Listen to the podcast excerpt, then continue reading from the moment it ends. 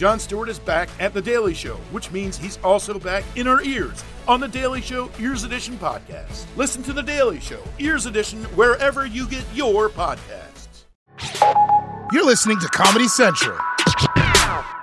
Welcome to the podcast. It's You Up. It's Monday. How you guys doing?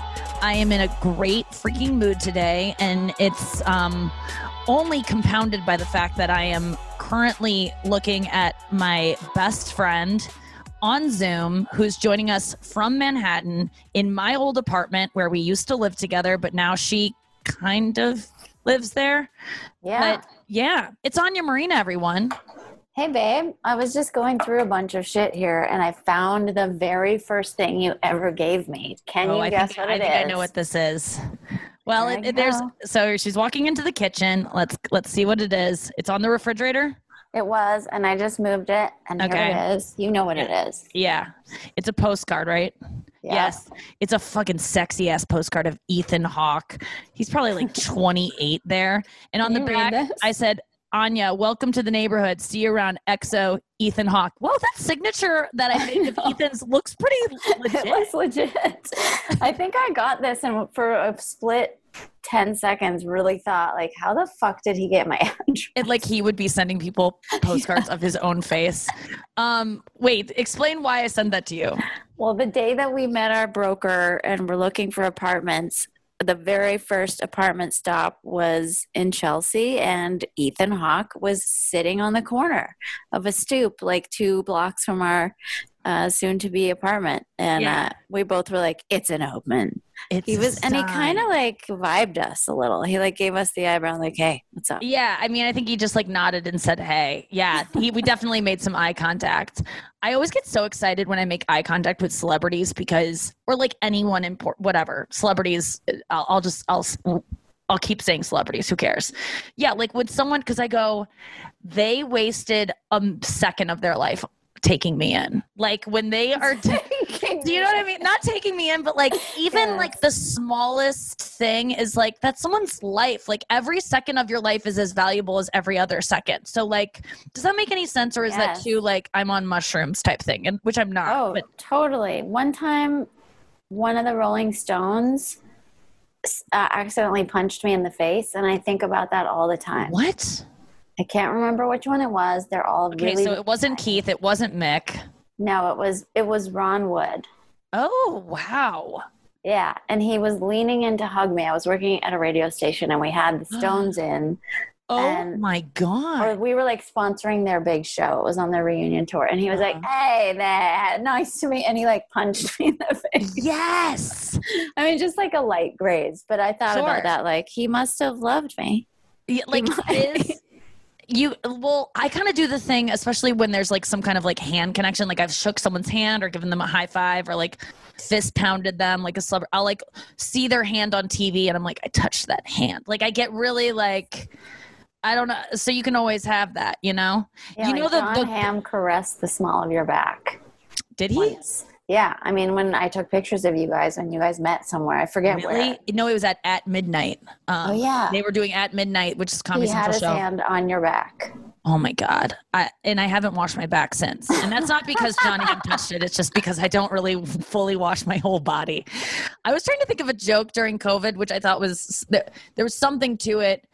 If you know, when like you meet a celebrity and you're like, I'll never wash my hand again. Like, yes.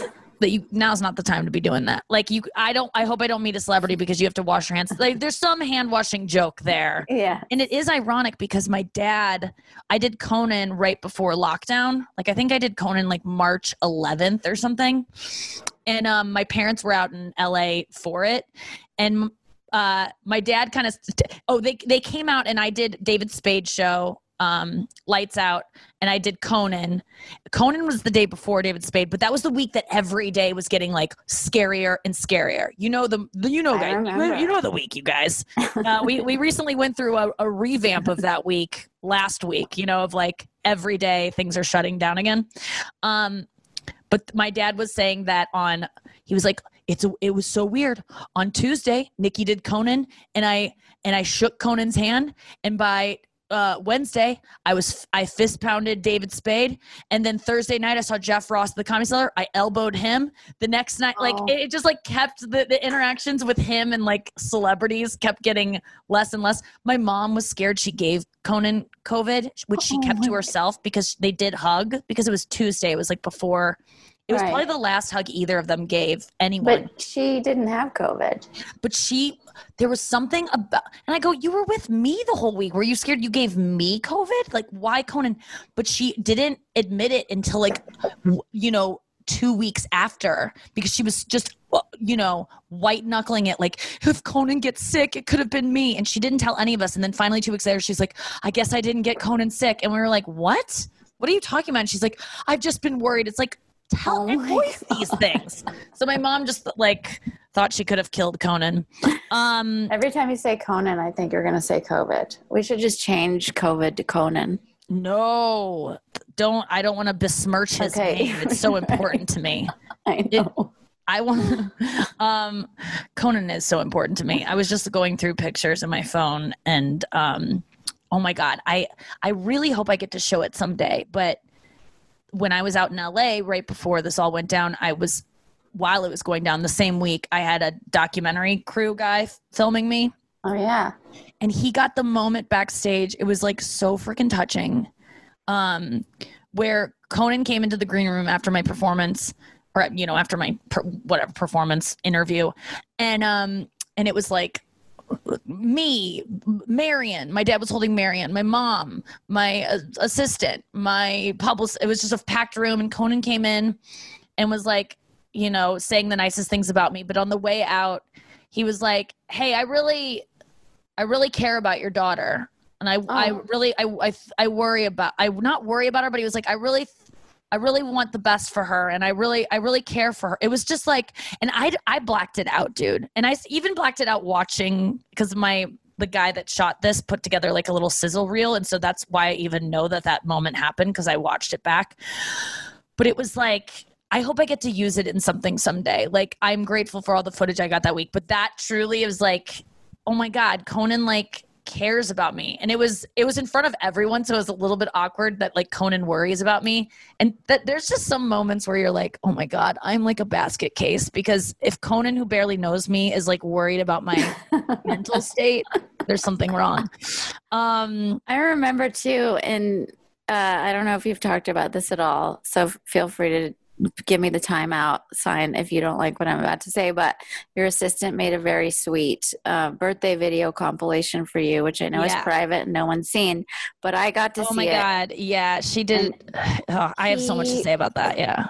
And he said the nicest stuff. I could only watch that once. And I think I blacked out what he said too during that. You could just really tell that he really cares about your well-being and your welfare. It's fucking crazy, dude. It's so nice. I am like really, really blessed. And like the fact that people like that, people like you care about me, and people that are listening and who have written me when I was going through a depression, I was sharing that with people. It's just meant so much to me that people care about me, because I care about other people that way. So I know what that means. And I know that the people I care about and the way that I feel from you guys, I love those people and I value them and they have value. And so days where I feel valueless and like no one cares and no one should care, I tend to trust you and know that I'm worth something based on just you liking me. So it was really sweet. That birthday video was really hard for me because I don't like Grace Ann, my amazing assistant, who is like, I don't thank enough because I think I'll just like burst into tears. And I know she's listening. So just know that I can't imagine what I would do without you during this time. But she put together a birthday video for me on my birthday and asked all of these people to just send in a video saying happy birthday and just saying a nice thing. And then she sent it to me first thing in the morning on my birthday. And I freaked out at first because also my producer Noah knows this about me too, that I don't really like surprises where celebrities are asked to say things to me, because Noah did a similar thing for me on my birthday 2 years ago, I think, where she asked Seth Rogen and I think Glenn Howerton from Always Sunny.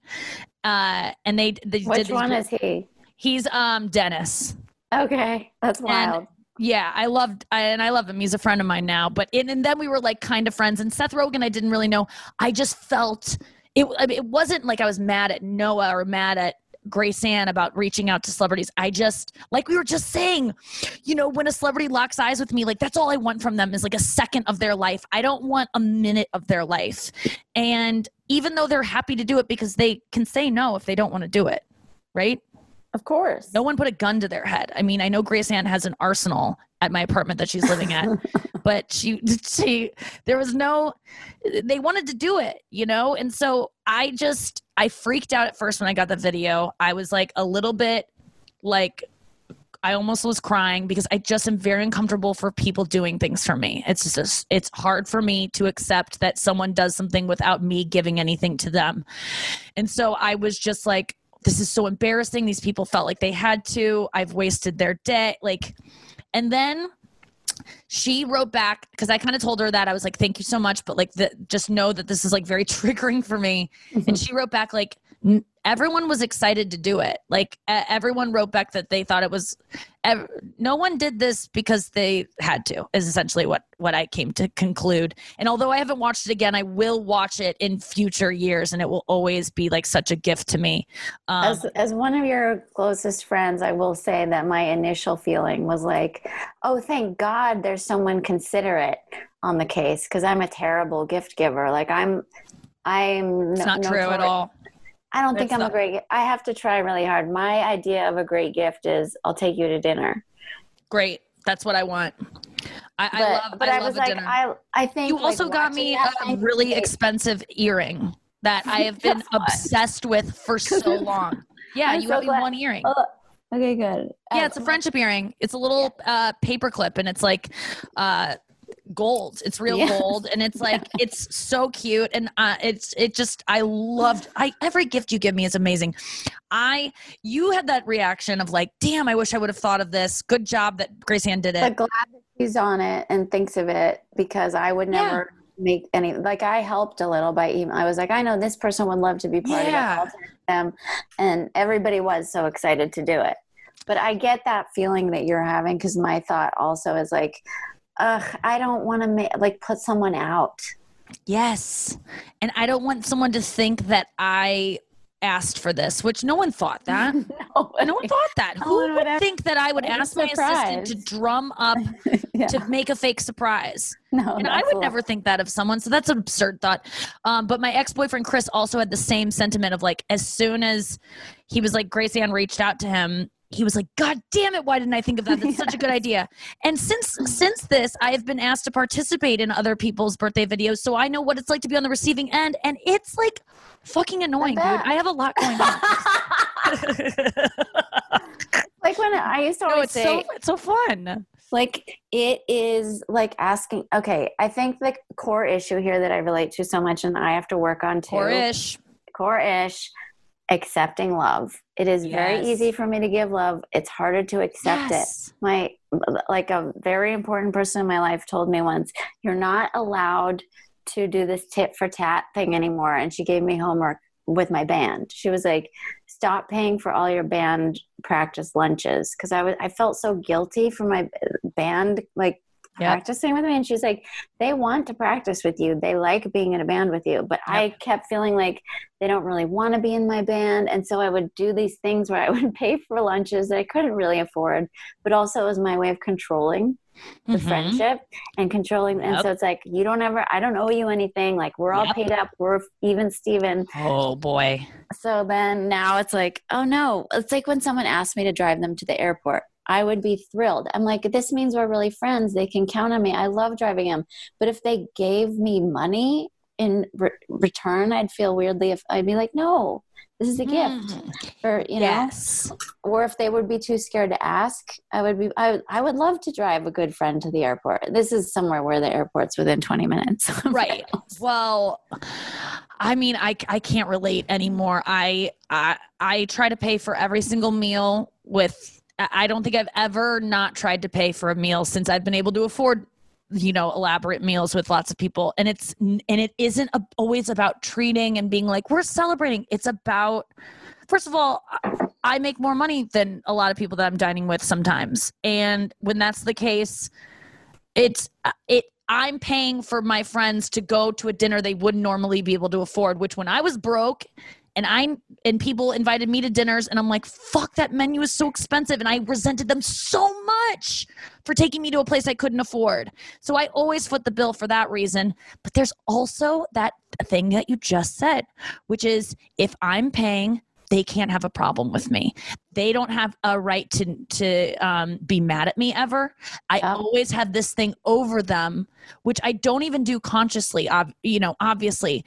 But then it also becomes a thing of when they are, let's say they get some money, fall into some money, or don't need me to take them to dinner, don't need me to drive them to the airport, then I feel useless and I feel like I'm going to be tossed out and I have to find some other way to have value in their lives other than just being a good friend. And I really got to look at that. I got to look at feeling lovable, not because I'm giving something material or even my time, like even listening, like just, I don't know. I learned a lot watching Amy Schumer's new documentary, which we both were talking about. It's so good. It's so good. I watched it. Like, thank you for recommending it. It was the one thing I've watched recently that I just couldn't wait to get back to. I watched 2 back to back and stayed up till like 3 a.m. It's so, she's so vulnerable. I mean, I'm talking to the girls out there. You need this documentary. You need it. If you're caught in your head about how people perceive you or how to always look perfect or to be the perfect wife, the perfect mother, you need this. And I'm not even a wife or mother, and I fucking needed it. Because talk about accepting love. Like, I don't know. I feel like watching it, I'm like watching her relationship with her husband, especially as she's like a female comic who's very outspoken on stage about her relationships and dealing with that and being with someone who will accept that. It just seemed like I don't know. I saw myself in it, which I think anyone can see themselves, but I actually did see myself in it. I'm actually in it. Yeah, I saw you too at the wedding. Yeah, at the wedding. But I just was like, oh my God, maybe there's a Chris out there for me. Like I didn't know their relationship in that way. And it was just like, oh my God, that's not what I expected it to be. That's not what I would have expected for her being her close friend or for myself being my own like there's someone out there that I might not even expect. And I feel like I know everything and I know what I want and I know that no one's going to satisfy it, but like, I don't fucking know. It was wild to see. I related to something, and I don't know which part it's in, but there's a scene where he has some trouble with her talking about his autism, and it becomes like a thing, and she's frustrated, and they have this great talk, and at one point she's like, my relationship with you trumps that. Like, if you have a problem with this, it's out of the act. Yes. Like, it doesn't matter. And I was like, wow, it's like it's so black and white where her priorities are. And for someone that at that stature, you might not think that would be their priority. You'd think like, oh, well, stand up is their life, you know, but it's not. Right. And that's what was so cool to see. That was really good. That was such a cool statement for her to make. And I really do believe she feels that way. And I don't know that she's always felt that way. I think that I've even kind of been like, if you can't put up with it, then I'm not, but yeah, if anyone you love is getting hurt in your act, you gotta pull back. And listen, there's a lot on pull. There's so much that I would like. Someone even wrote me recently that said, if your parents heard your podcast, they would be really upset, and you're saying things about them that, as a parent, would not. You know that they wouldn't like to be said. So that was nice to hear. I think he was wrong because I do try to put that through. I put everything through a filter of like, would they be okay if they heard this? I don't want them to hear it, but like, would we survive it? Yes. But listen, it was a nice reminder that I got to be a little bit better about that. But let me just tell you, they've heard a lot. Bitch, my mom has been. I'm just kidding. Okay. Anya Marina is here with me. I really suggest you guys listen to Anya's, one of my favorite new songs, the song of the summer for me. I can't stop listening to it. It's so wild that you're my friend. And it's like the song that I would be listening to anyway. Broken Bottles. It's such a banger. It's so good. Yeah. Broken Bottles. Add it to any your Spotify list, any playlist, add it, save it, do whatever, share it. I know you guys will love it. Broken Bottles. She also has a new single coming out. Is it this Friday? Yeah, this Friday. Me and My Phone. Me and My Phone, which I got to hear a cut up. I mean, I think I heard the song, and it's so good. Again, I think you've heard an earlier version, but yes, the final mix is going to be out on Friday. I'm so excited. It's the fourth single from my full length Queen of the Night, which is coming out. Like, and then again, The Last Word is legitimately on my top 10 list of favorite songs, right next to like Beatles shit, you know. It's called The Last Word, and it's out. It's one of her new songs as well. So, yeah, you're cranking out such good stuff. Thanks. You just got your hair done. It looks amazing. You went to New York City because you're living upstate. Yep. Right now. And you went back to your apartment in New York just to check things out. Yep. Just kind of to get a little alone time, check out the place, work a little bit. 'Cause you know, it's been 4 months since I've had extended alone time. Before we get to the hair. Yes, when you were watching the documentary Expecting Amy, I believe it's called. It's on HBO Max is where I watched it. I really recommend it to everyone. When you were watching their relationship and like how hard marriage can be, like did you watch it with your boyfriend? No, just alone. Oh, did you feel any, like, did you relate to any of that relationship wise? Like, yeah, like I remember the first few shows that I did, with you actually, like that was like one of the first, no, I'm not with you. Like when I was taping my live album at Rockwood in New York City, and that album's going to come out later this year, quick plug. But I remember Matt came to a show, and it was the first time he had seen a full show. And I was really nervous about some of the stories that I tell, which are just about like dating life, previous dating life. And if you haven't seen Anya perform, she does like a mixture of stand-up storytelling and then obviously her songs are like super personal and about like a lot of are about boys. So you'll like preemptively kind of tell the situation that led to you writing the song, which I fucking love. That's what I want from every artist. You've helped me so much with so many of those stories. Thank you. Yeah, because I'm like, no, we want to know. Like, I just want to, with like Taylor Swift, I want to be friends with her just so I can be like, this song, what was when did you write it? What was the first lyric that came to mind? Who made you think, like, I want all the details. So you did that. You were kind of sharing a little bit about maybe other men or maybe about him. Well, a lot about him and a lot about, and you know, when you're telling a joke, it's like, you just want it to be funny. Of course you want it to be truthful, but it's not about like a fact finding. It's not like it's not a total true thing. And that, I mean, you definitely amplify stuff. So I just all of a sudden was seeing things through this lens of like, I don't want to hurt him or make him look bad. And, you know, it was easy to not worry about that stuff before he was in my life in the way he is. It's one of the best things about being single. It is. So yeah, that I related a lot to that. And just like making the relationship a priority is such a game changer. And this idea that it has to ruin your career is a myth, I think. I think there are ways of telling stories where I can still have a great relationship and have a funny story, you know, or like have an effective story that's true and make the song interesting and relatable. But it was tricky. And I remember being like, this is not easy.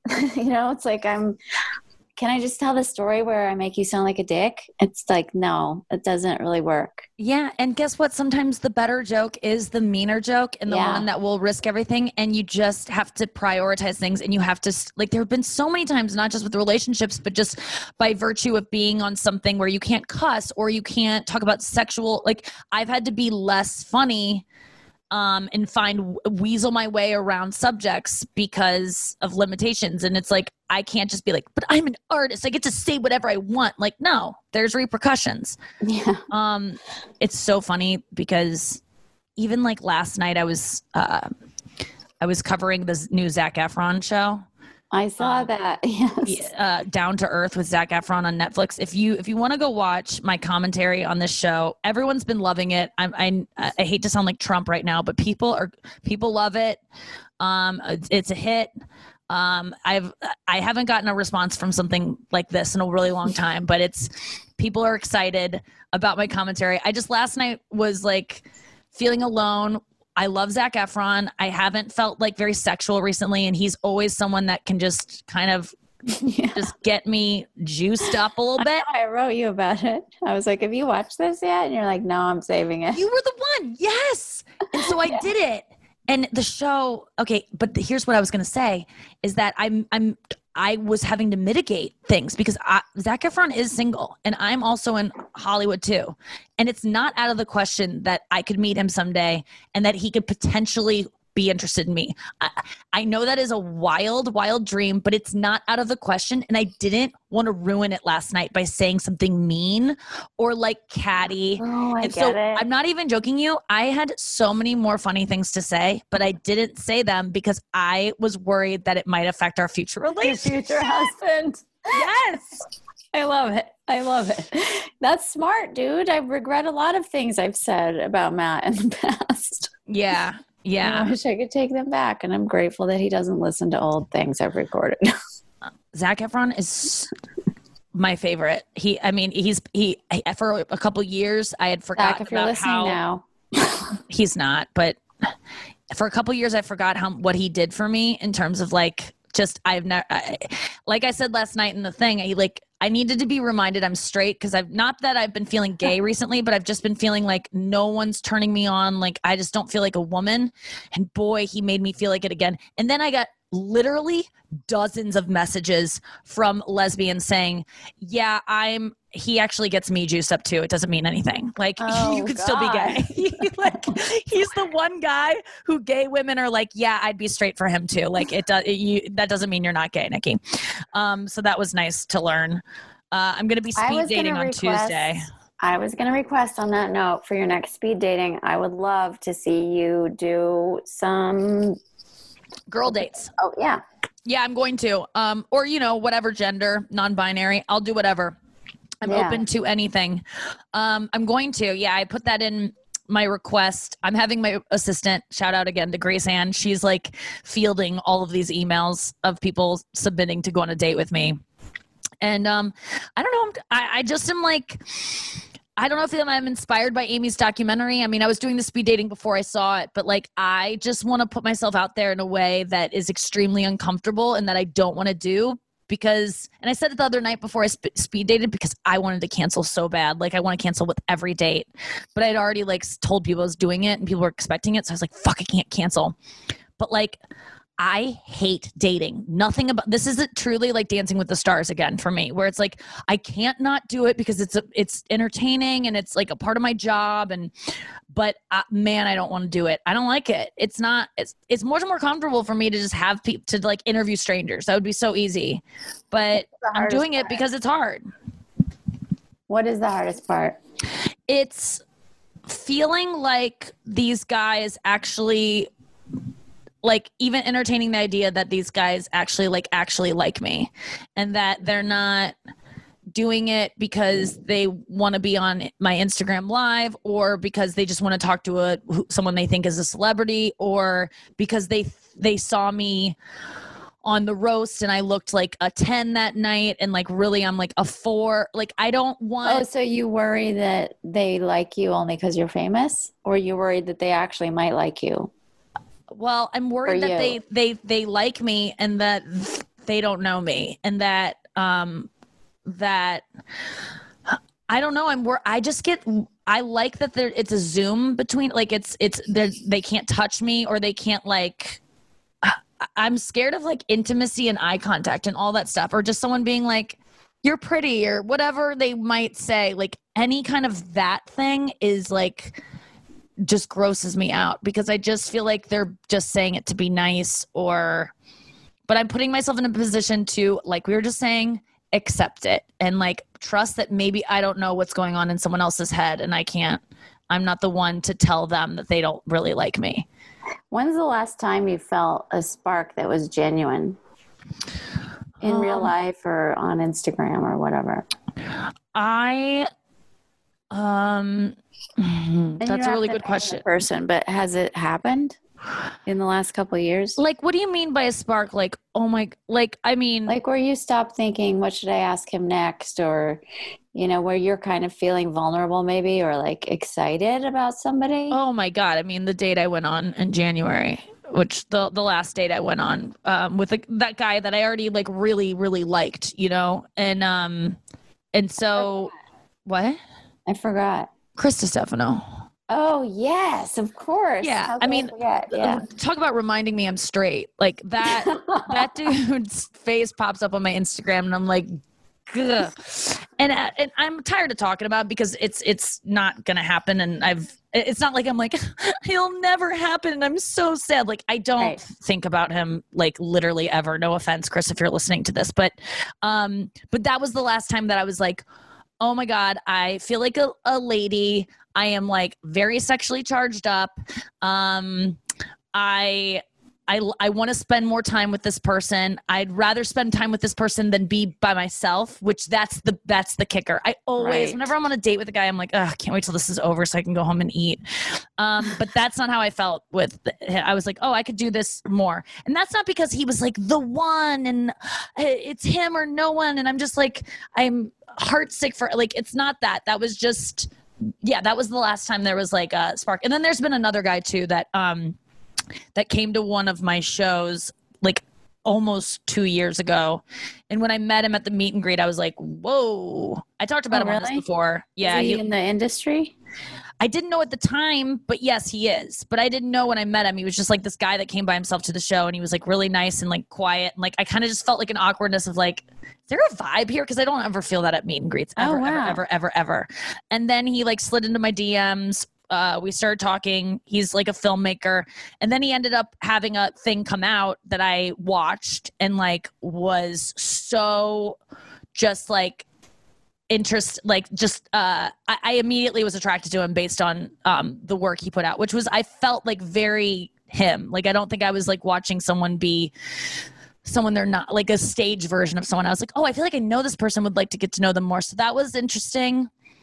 And then I had a crush like in the beginning of this year on someone else that felt good. But since then, no, nothing. So, well, that's good to know. So it's possible for you to still have a spark with somebody. They don't even, I mean, that other guy, the filmmaker guy, even though he's not a total civilian, he's also not somebody who you were like fangirling on. No, there's no one would know his name. No offense to him if he hears this. I do think he listens to the podcast. But I was just so artistically turned on by him. And that's what gets me a lot is like when someone is like, I listen a lot to like, oh my God, I'll tell you this. And I haven't talked about this on the podcast. So I've been listening to this like podcast about, oh God, it's so bad. I told my listeners, you guys know it. It's called, what is it? Hunting Warhead. I got my mom into it because she likes fucked up shit too, but I wouldn't recommend it to you, Anya. It's about child sex abuse. And so, and it's heavy. It's like Serial, like, you know, that show. It's like that, but like, and I only got into it because I follow a subreddit about podcasts and everyone recommends the best podcasts. And that one just kept getting recommended as like fucking hard to hear and hard to watch, but like worth it because it's just, and I learned a lot, so much so that I was like, I finished it like 2 weeks ago, I think. And I've just been sitting on all this information about pedophiles that is, I want to just scream to every parent, you know, like, cause I think parents kind of go, nah, nah, nah, nah, nah. But like they plug their ears cause they don't want to know because that's the worst thing to think about when you have a kid. Of course I can listen to it. I don't have kids, but I haven't mentioned it to my sister. I haven't mentioned it to my brother-in-law, even though they have young kids, but well, like, I want every parent to know. Instagram. What? Keep your children off Instagram. I would keep your children away from any man. And I'm going to get some DMs about this. If I were a parent, based on what I found out from Hunting Warhead, is that I think the statistic is about 4%, maybe more, of men are pedophiles. Now, that doesn't mean they act on it. but it means they have pedophilic, they are attracted, they're sexually attracted to children. These aren't men that chose to be born this way. I am not villainizing them, especially the ones that act on it. Yeah, fuck you. But there are men out there suffering who are attracted to children. They didn't ask for it. And it's honestly pretty fucking tragic. And but 4%, dude, that's a lot more than anyone thinks. And these sex abuse images, do not call them child pornography, because that puts it in the perspective of the abuser. So we all need to change the way we talk about it. But my mom just listened to it, and she just wrote me today. She was like, I need to talk to you about it. And I'm like, let's talk. So today we talked. She goes, there's millions of people on these forums, millions and millions. And I'm like, Mom, 4% of men. And so here's what I would say to any parent. I told my sister this yesterday because she came over with the kids. I was like, dude, I wouldn't trust any man alone with my child. And I know that's sad, but any man that you don't know very, very well, I'm talking, you grew up with them, because these guys are sneaky as shit, and they can produce child sex abuse images in as quick as it is for you to go up to a celebrity and be like, can we get a selfie? Click.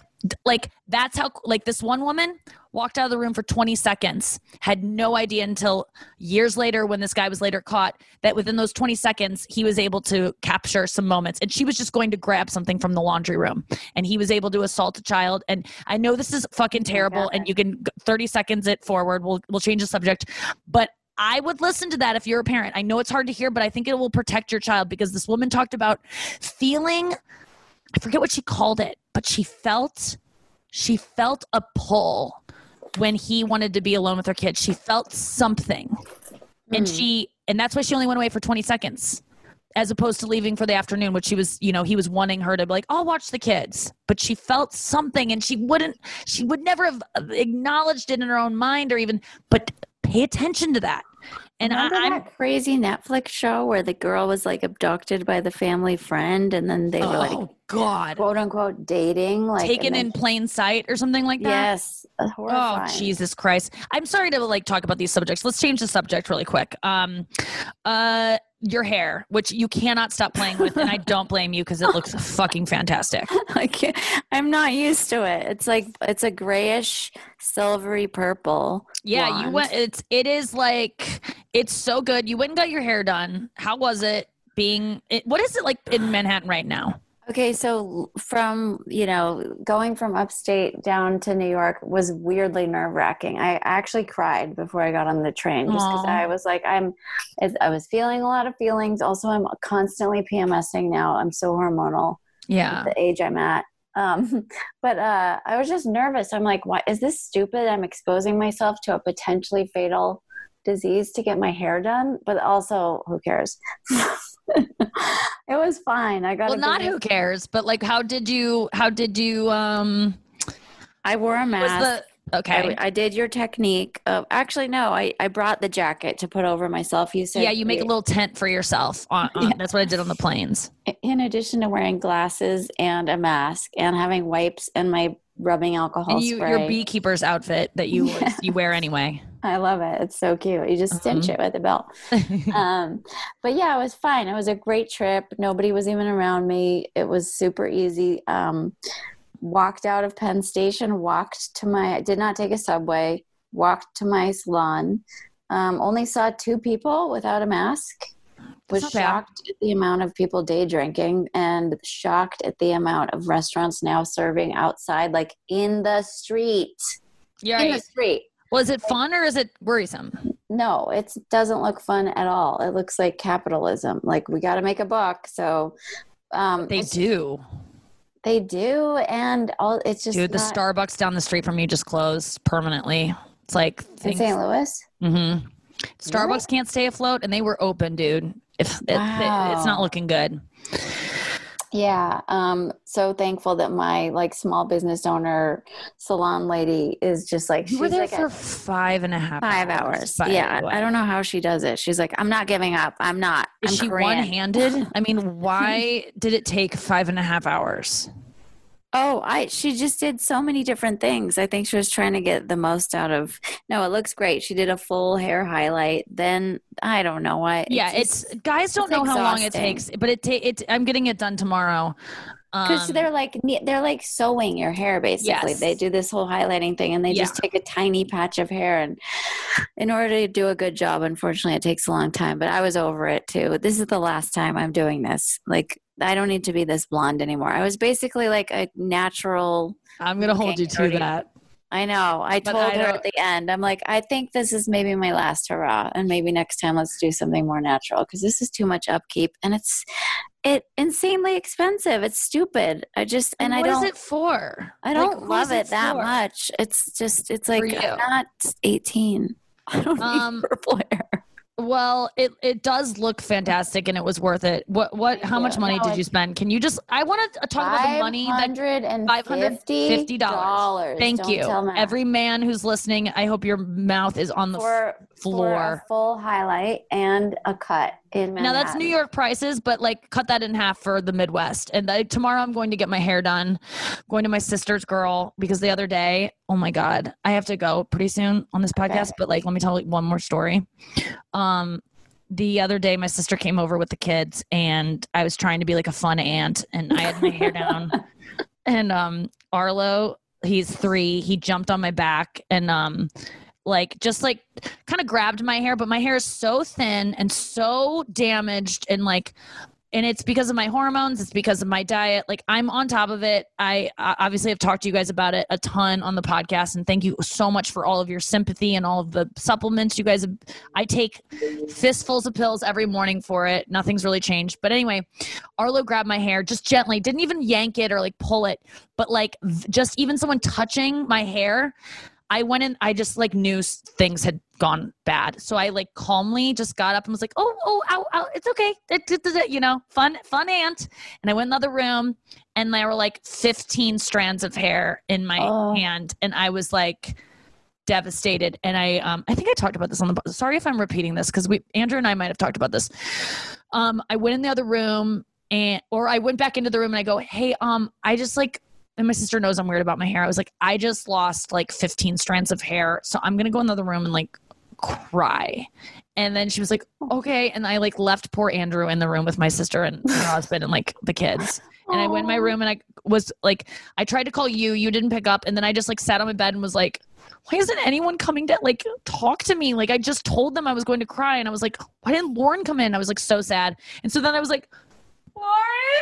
Oh, cute. Can you just talk to me? And like she came in the room and was so sweet, such a good sister. Like just like, oh, God, I love her so much. She just said all the right things. And what'd she say? I want to know what they are. She said, she was like, Nick, I would never be able to tell. And also and I was like, my room's a mess. I'm disgusting. How will anyone love me? She's like, your room's not a mess. This isn't that bad. Like she was like taking me around my room and being like, Nikki, everyone does this stuff. Everyone does this. And my sister's like very clean and like organized. And I just didn't even want her in my room. I was embarrassed, but she just like, she was like, oh Nick, she was like, well, maybe it's this and maybe it's this. And she was like, well, you can go see my hair girl. She'll be so gentle. And I was like, okay. And I was like, I just want to cut it all off. And she was like, yeah, I'll call her. So I'm going to see this woman tomorrow. And, she just wrote me like what I want. And I don't really ever care. Like, I'm just like, just cut it and fucking dye it blonde. And like, what kind of blonde? I don't know. Just pick one. No. But I just wrote to her, like, I just want you to handle my hair like delicate silk that was found in an Egyptian tomb, and that it has to be preserved for like, and I want my hair history. To look like an Egyptian tomb, a skeleton in an Egyptian tomb too. Handle my hair like the Declaration of Independence. Like if you were at a museum and someone was like, you get to touch the Declaration of Independence, put on these gloves and like be so like, I was like, that's what you have to do. And you can do whatever you want to my hair, just as long as I don't lose more. Because when you go to the hair as a woman, they're rough. And like it's like it rips out your hair. And as someone who like mourns every fucking hair that falls out of my head, I can lose like 100 friends in an hour. And it's devastating. Do you relate to this? You have fine hair, but it always looks so thick and like. I have a lot of hair, but it's fine. Do you stress about? There was a time in March when I talked about it on the pod, I was losing handfuls of hair and I couldn't figure out why. And I finally realized it's just, I'm stressed out, but it was so bizarre. Like handfuls, it was gross. Like every time I showered, I'm like, this is not normal. And then thankfully it went away. But I mean, I've had it at different times in my life. Once when I was vegan, I will say, I think cod liver oil helped. I know. And that ain't vegan. But hormones for sure have a role.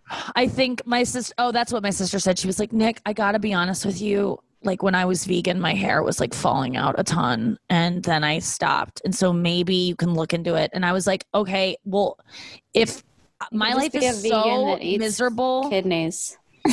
Yeah. My life is so miserable when my hair is falling out. I think it's worse than if I were to slowly incorporate some kind of animal in the most humane way possible. So I'm looking into it. I'm not there yet because it's hard for me to back off of veganism, but I'm open to it because I can't live like this. It's just too upsetting. But I have been talking to my hair and like singing to it and like being like, it's okay. Hold on. Like I just picture the root and I'm like, just don't let go. Don't let go. And I like try to talk to it and be nice to it. And one last thing, I'm like obsessed with praying. Sorry. I've been praying so fucking much. Last night, my dog got out. Wiley got out, and Wiley is a terror to the neighborhood, and like potentially bites children, and like and it was very traumatic. I was home alone when it happened, and I sat on the front porch because usually my parents, when Wiley gets out, they scream into the night. They yell. They try to pretend to be nice so they can lure him in. They try to pretend they're going for a walk, treats, all this stuff. He got out, and I was just like. He came by, he kept sprinting by just like taunting me. And I was like, you're a good boy. You are a good boy because who cares? Like he is a good boy. He's trying his best. He's not like trying to ruin my night. Like I just keep thinking this dog resents me or something. No, it doesn't. And so I sat on the front porch. So he's in the front yard. No, front yard, backyard, all over the neighborhood. He is so fast. And you're just sitting there going, you're a good boy. Yeah. Every time I go, you are a good, look at what a good boy you are. And then he'd run off. So then he ran off and he was gone for like 20 minutes and I'm just sitting on the front porch. I decided not to go inside. I was like, I'm not going to give up. I'm going to stay out and I'm going to let him know that when he comes back, I was waiting for him and I care about him and he means something to me and him being here means something to me. And so because that's what I would want. If I ran away from home, if I came back, I'd want my mom sitting on the front porch being like, we wanted you back here, you know? Amen, sister. And then I, what'd you say? Amen, sister. Yeah. So and then it was getting like 25 minutes and I was like, I got to get back inside. Like I want to watch some TV or some shit. And, and then I just said a prayer. I was like, God, help Wiley be safe tonight and help me accept. I said it out loud. I said, help me accept that he is gone. I didn't pray for him to come back because I don't like asking God or whatever to like give me something. So I said, also, we didn't really want him back. Yeah, that too. God, please take Wiley. Look after him. Swift way you can. The next screeching tires I hear, please make it something to do with Wiley's. But what I did do, and I just think this is helpful, and no one's ever talked me through what prayer could be because I don't really have a religious practice. I'm just starting to like talk to myself or whatever. But what I said was, so if you ever lost something or you want something back or you want some help dealing with the anxiety of a situation, just help to get through the anxiety, help to ask to be okay with whatever happens. That's not asking for a result. It's asking just to help be okay. And I said, please, God, help me be okay and to handle his return or his absence in whatever way will be most beneficial for him and for me. And if he wants to have a good time tonight and stay out, let him do that, but let me accept it and not lose hair over it. Let me hate myself or lose sleep, but let us all get through this in the way that we need to based on what happens. And I swear to God, I looked up, and Wiley, because I closed my eyes and like looked down to say it, and I looked up, and he is standing there. He's gone for 25 minutes. And I don't really believe in signs. This is just purely a coincidence. But I was given exactly what I asked for, because I looked up and he was there staring at me, and I go, oh, you a good boy. And he came right to me and I walked in. End of story. Oh my God. But it was really like, but it wouldn't have mattered if he didn't show up, because I would have been calm with whatever happened, because that's what I asked for, was whatever happens, just let me be okay with it. And so in conclusion, that's what you can do too, because if I can, I hate when people say that, if I can do it, you can do it. But truly, if I can pray, anyone can pray, because I used to think prayer was so stupid. And honestly, I should have gotten into it way sooner, much like the artist Donovan, who I just discovered. Do you know Donovan? Donovan, like the singer? The musical artist Donovan. Oh yeah. Mellow Yellow. Oh, I guess he does Mellow Yellow, but Season of the Witch is what I've been just cranking all day. Holy shit, check out that song. Okay. Speaking of which, someone called me a Nordic witch as a roast the other night on Instagram, and I was offended. But they go, like, a young Nordic witch. And I go, well, there's no young Nordic witch. That's a compliment. That's like Tilda Swinton. Okay, I would die to look like her. No, really? Yeah. I mean, she's beautiful. Her skin is incredible. You do look like Tilda Swinton. Oh, we can't play it. Oh, sorry. It's okay. It was just one bass note. I'm cranking it. Don't sue us, Donovan. All right. Thank you so much, Anya Marina. Make sure you go listen to Broken Bottles right now, right after you listen to Donovan. But Broken Bottles is a fucking hit. And this Friday coming out is Me and My Phone. You'll hear more from Anya, I'm sure, very soon on the podcast.